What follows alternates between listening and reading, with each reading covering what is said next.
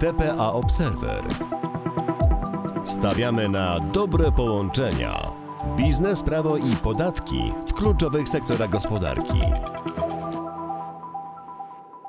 Dzień dobry, Małgorzata Dankowska. Witam Państwa bardzo serdecznie po okresie wakacyjnym. Zaczął się nowy rok szkolny, wracamy do biur i co na nas czeka? Ano, czeka na nas kolejna duża nowelizacja ustawy o CIT. I o tym właśnie chciałam dzisiaj porozmawiać z naszą ekspertką podatkową Ewą Banaszak. Dzień dobry, Ewo. Dzień dobry. W trakcie dzisiejszego podcastu chcemy omówić kilka najistotniejszych w naszej ocenie zmian, y, które nam zafundował projekt rządowy y, nowelizacji ustawy o CIT. Powiedz, Ewo, pokrótce, co dzisiaj będziemy omawiać, a co może zostawimy sobie na kolejny odcinek. Ja myślę, że dzisiaj opowiemy sobie o kilku najistotniejszych zmianach e, w ustawie o CIT, które mogą mieć wpływ na, na podatników, największy wpływ na podatników.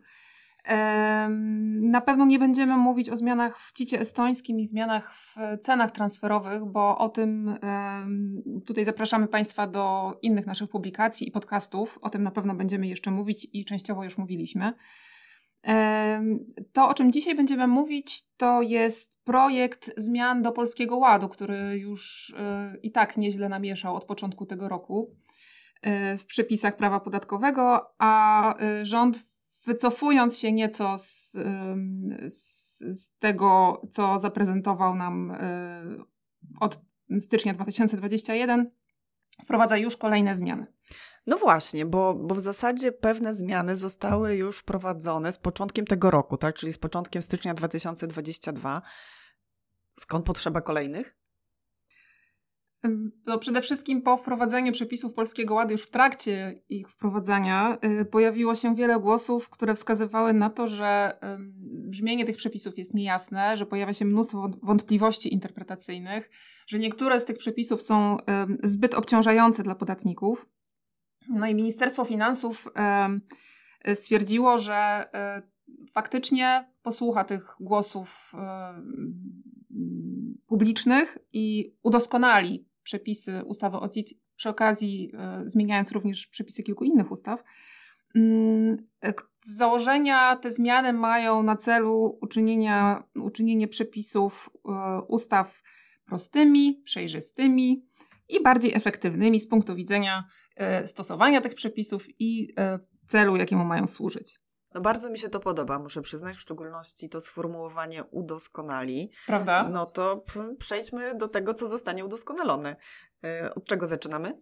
Ja myślę, że to, co budziło największe kontrowersje i budzi nadal, to jest podatek minimalny, tak zwany minimalny CIT. Ten inny niż od budynków. Ten inny niż od budynków, dokładnie. No to jeżeli mówimy o tym podatku minimalnym, to tak dla przypomnienia chodziło o taką dziwną konstrukcję podatku przychodowo-wydatkowego, e, czyli w sytuacji, gdy mamy pewien podmiot, który nie osiąga określonej rentowności podatkowej albo przez ileś lat jest na stracie podatkowej, to taki podmiot musi płacić dodatkowy podatek od swoich przychodów z jednej strony, a jednocześnie od takich nadmiernych płatności biernych, które zostały określone ustawowo. Przy czym, o ile dobrze pamiętam, e, przepis był na tyle skomplikowany, budził wątpliwości, że jeszcze w 2022 roku miał nie obowiązywać. No i teraz znowu mamy nowelizację tego przepisu i w których jakby obszarach ta, ta nowelizacja e, ma tutaj, e, tak jak ładnie tu ujęłaś, udoskonalić to, co było. Więc jakby po pierwsze to zwolnienie zobowiązywania e, podatku minimalnego zostało przedłużone na rok 2023 również. Czyli mamy dwa lata, 2022-2023, kiedy ten podatek nie będzie w ogóle obowiązywać. Tak naprawdę będzie on obowiązywać dopiero od stycznia 2024 e, roku, e, przy czym zmieni się też jego konstrukcja. Po pierwsze, zmieni się sposób liczenia wskaźnika rentowności. E, zostanie on podwyższony do 2%. Przypominam, że do tej pory to był 1%. Tak. Mhm. E, ta zmiana e, na etapie konsultacji publicznych wzbudziła sporo negatywnych komentarzy, bo pojawiło się, mm, pojawiło się takie stanowisko, że to wpłynie niekorzystnie na poziom obciążeń różnych przedsiębiorców, nawet tych, którzy nie korzystają z żadnych rozwiązań optymalizacyjnych.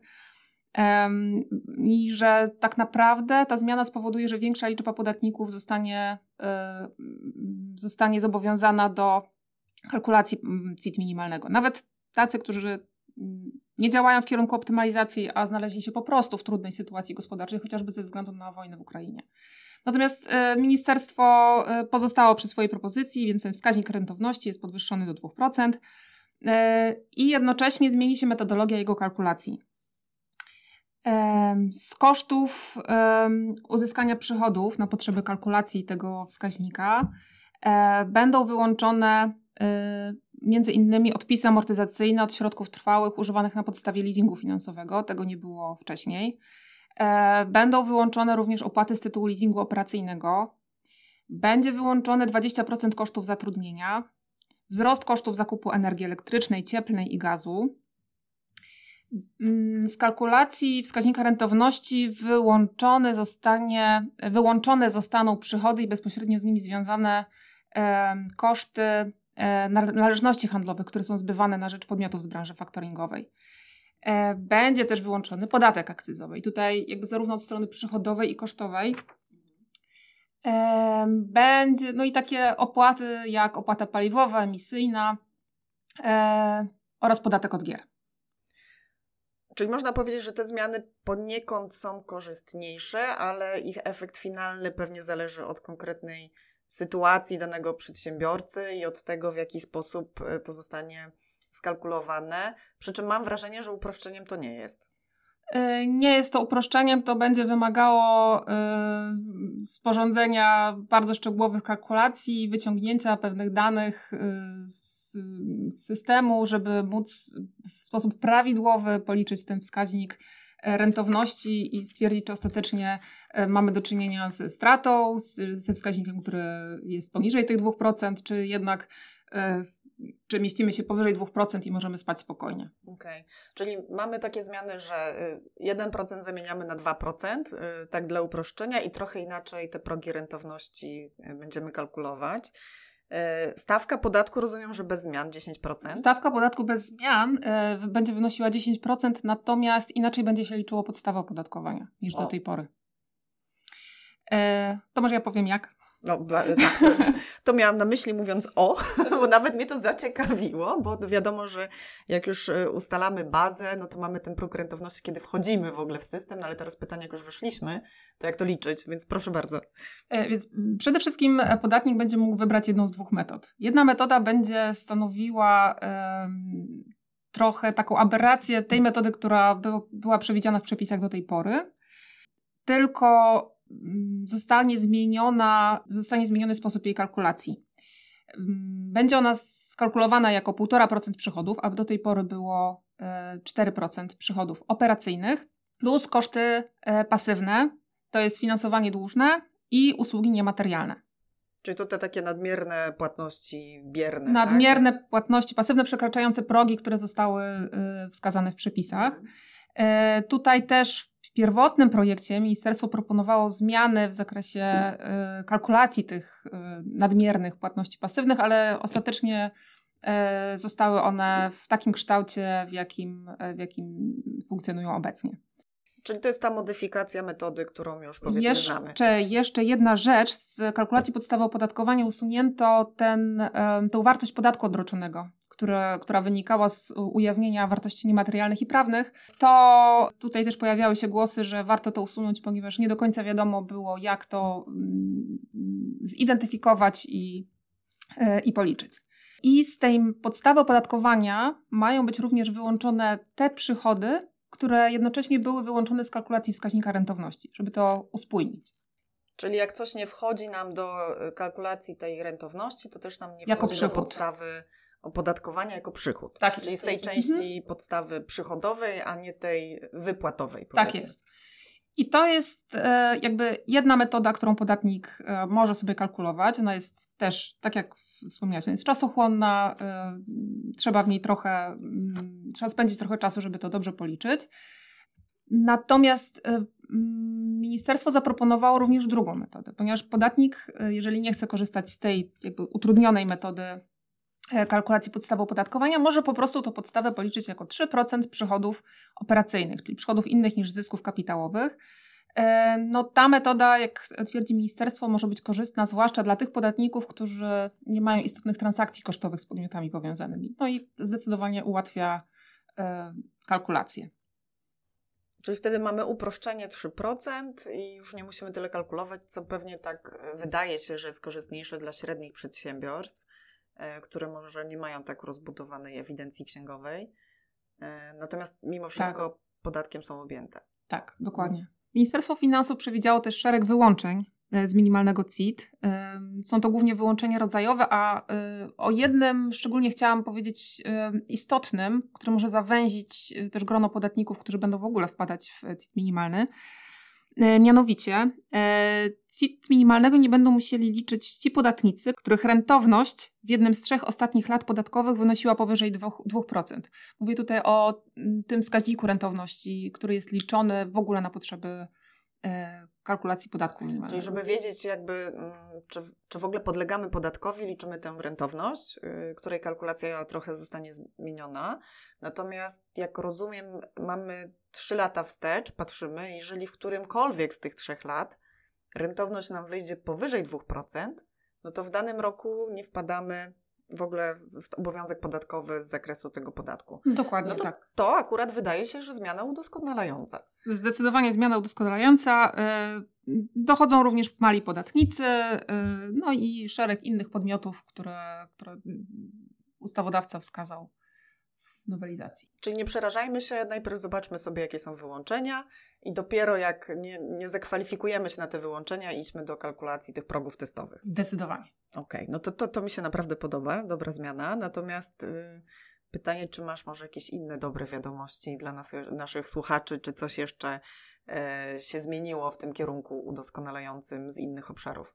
Jedną z lepszych informacji jest ta, że zostaną uchylone przepisy o ukrytej dywidendzie hurra, jeżeli mogę pozwolić sobie na taki komentarz, ale z perspektywy doradców podatkowych y, były to przepisy trudne, mało zrozumiałe i w zasadzie sami nie wiedzieliśmy, co mówić naszym klientom i jak je interpretować, także hurra, hurra, hurra, więc to rzeczywiście duże y, udoskonalenie. Y, co jeszcze się zmieniło? Czyli mamy obszar ten podatek minimalny inny niż od budynków. Nie mamy już, zapominamy o przepisach dotyczących ukrytej dywidendy. Tak, jeszcze e, ma się zmienić takich e, dobrych rzeczy, mają być uproszczenia w wzrocie podatku od dochodów z budynków. E, mianowicie ta procedura ma zostać uproszczona.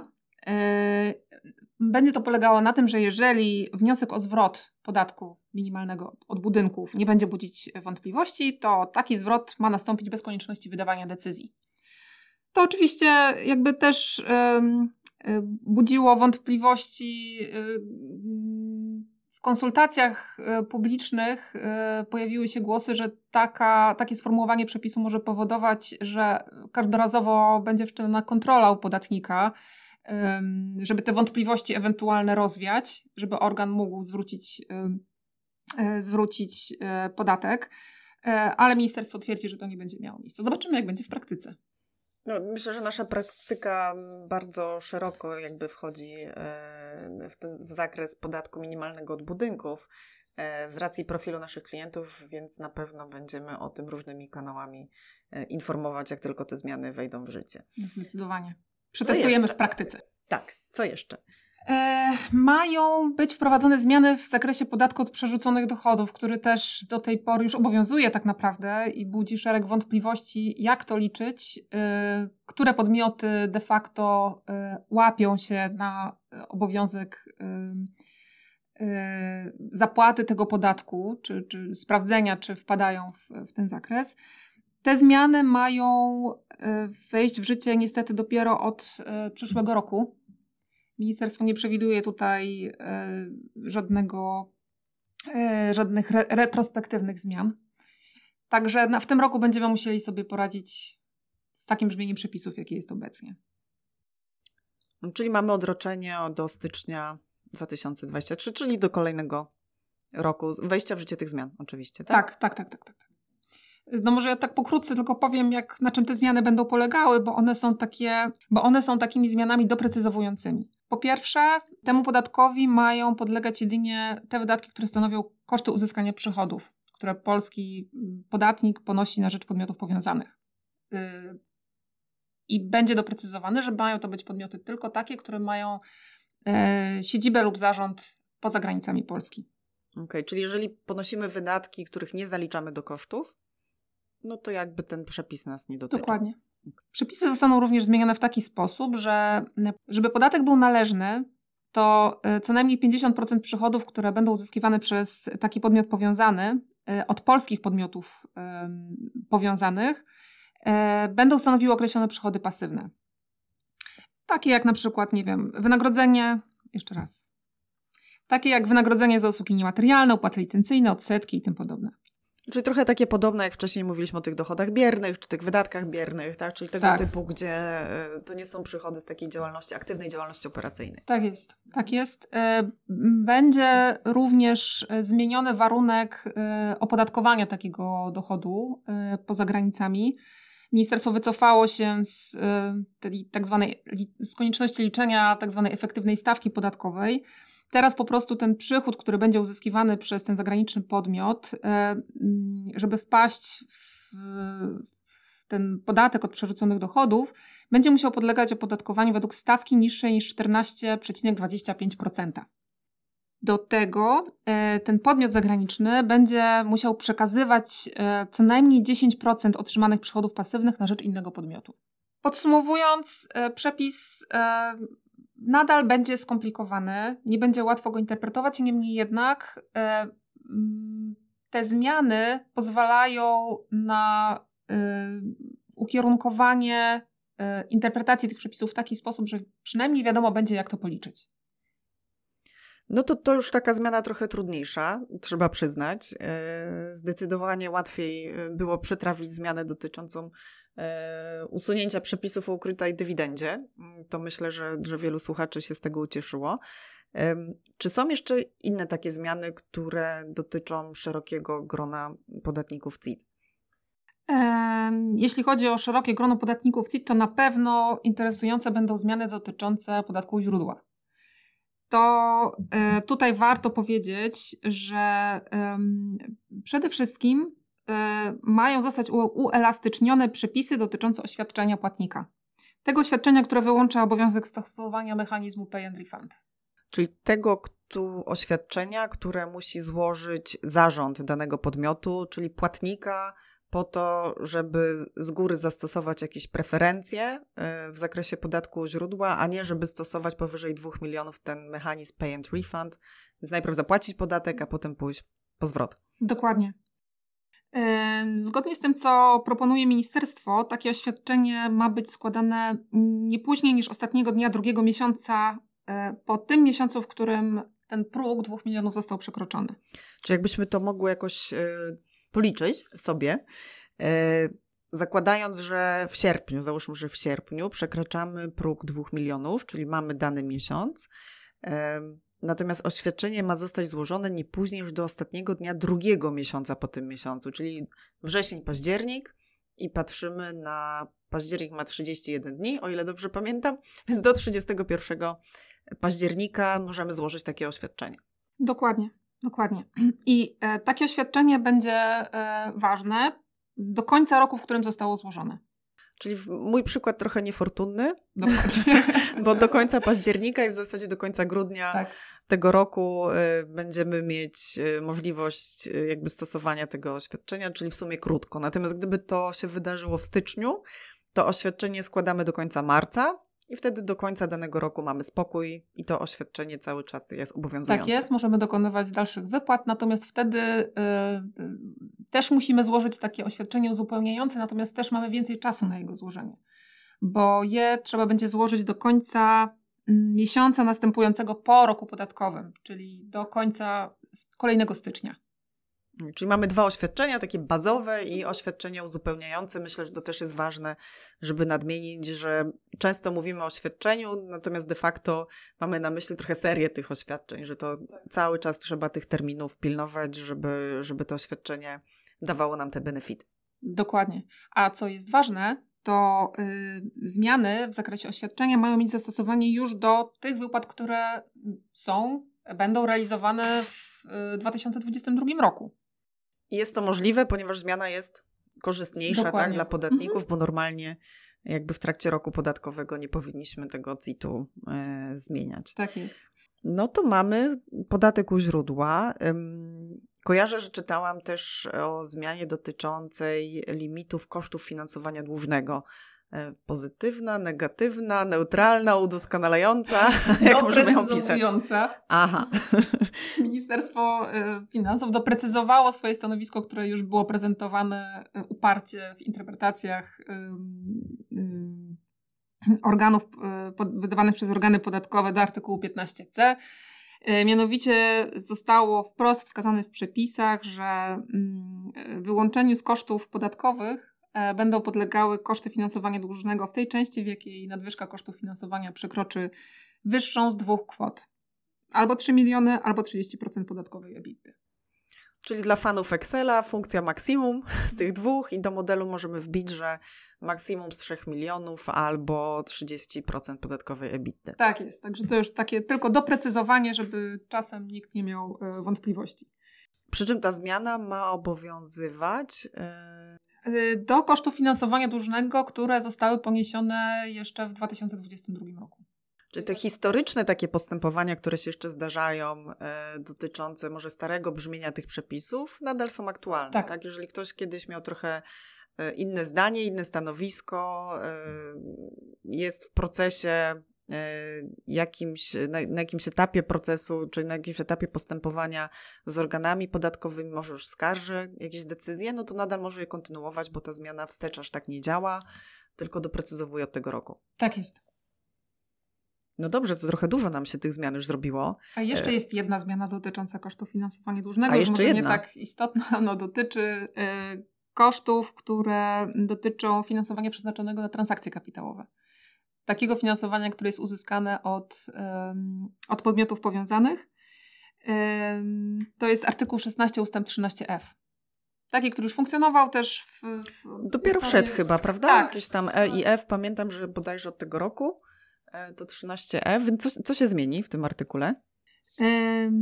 To finansowanie, y, znaczy ten artykuł, przepraszam, ograniczenia nie będą miały zastosowania w odniesieniu do kosztu finansowania dłużnego na objęcie udziałów lub, e, lub akcji lub e, praw, ogółu praw i obowiązków e, w podmiotach niepowiązanych z podatnikiem. Czyli to będzie takie wprost wskazane, że, że, że jeżeli będziemy otrzymywać finansowanie, ale będziemy je przeznaczać na nabycie udziałów w podmiotach niepowiązanych, ten przepis nie będzie obowiązywał. To po pierwsze, i jeśli udzielającym finansowania jest bank lub spółdzielcza kasa oszczędnościowo-kredytowa, które mają siedzibę w państwie członkowskim lub państwie należącym do Europejskiego Obszaru Gospodarczego. Czy ta zmiana również y, będzie obowiązywać od 2022 roku, nie, czy ta już, jest przewidziana na Ta na już będzie obowiązywać od y, stycznia 2023. A pewnie trochę szkoda, bo też można by powiedzieć, że jest korzystniejsza dla podatników. No ale rozumiem, że tutaj y, ministerstwo czy rząd y, mieli trochę inne plany, więc tutaj y, szykujemy się na 2023 rok. No to tak wracając do tego wątku zmian sporo, ale rozumiem, że jeszcze nie wszystkie. Mówiłyśmy na samym początku, że CIT estoński i, i, ceny transferowe gdzieś tam zostawiamy z boku, bo innymi kanałami będziemy o tym też rozmawiać i, i komunikować te zmiany. E, czy jeszcze jest coś, o czym powinniśmy pamiętać, może już tak na zasadzie wymienienia, dla, dla podatników CIT oczywiście, bo cały czas mówimy o podatnikach CIT? To myślę, że warto wspomnieć o zmianie przepisów, e, które dotyczą polskiej spółki holdingowej. To może mieć znaczenie dla części polskich e, podatników CIT. Warto wspomnieć o zmianie przepisów w zakresie zagranicznych jednostek kontrolowanych, z takich rzeczy, które mogą mieć zastosowanie e, również i mogą być istotne, to deklaracje CIT-ST będą e, składane elektronicznie e, od przyszłego roku. Będą pewne zmiany w zakresie ujmowania w kosztach składek na ubezpieczenia społeczne. No i to, co wprowadza ten przepis, to jest jeszcze wydłużenie, wydłużenie wprowadzonych działań antyinflacyjnych. Czyli jeszcze mówimy o tarczy, tak? Tak, Czyli tak, tak. Wydłużenie tarczy antyinflacyjnej też... do końca 2022 roku. No to rzeczywiście zrobiło się tego sporo. Tak jeszcze przypomnijmy, na jakim etapie te zmiany teraz są, czyli została ta nowelizacja uchwalona przez rząd, została przekazana do Sejmu. E, więc zakładając, że się wiele nie zmieni, to mniej więcej ten kształt pozostanie. Natomiast gdyby coś się jeszcze miało zmienić e, na, na etapie sejmowym, no to oczywiście zachęcamy wszystkich do śledzenia naszych stron internetowych, naszego bloga, jak i również zapraszamy do wysłuchania kolejnych e, podcastów, bo zakładam, że jeszcze Ewa pewnie nieraz się spotkamy, bo, bo widać, że tego jest dosyć dużo. Mam nadzieję, że zaproszenie przyjmiesz.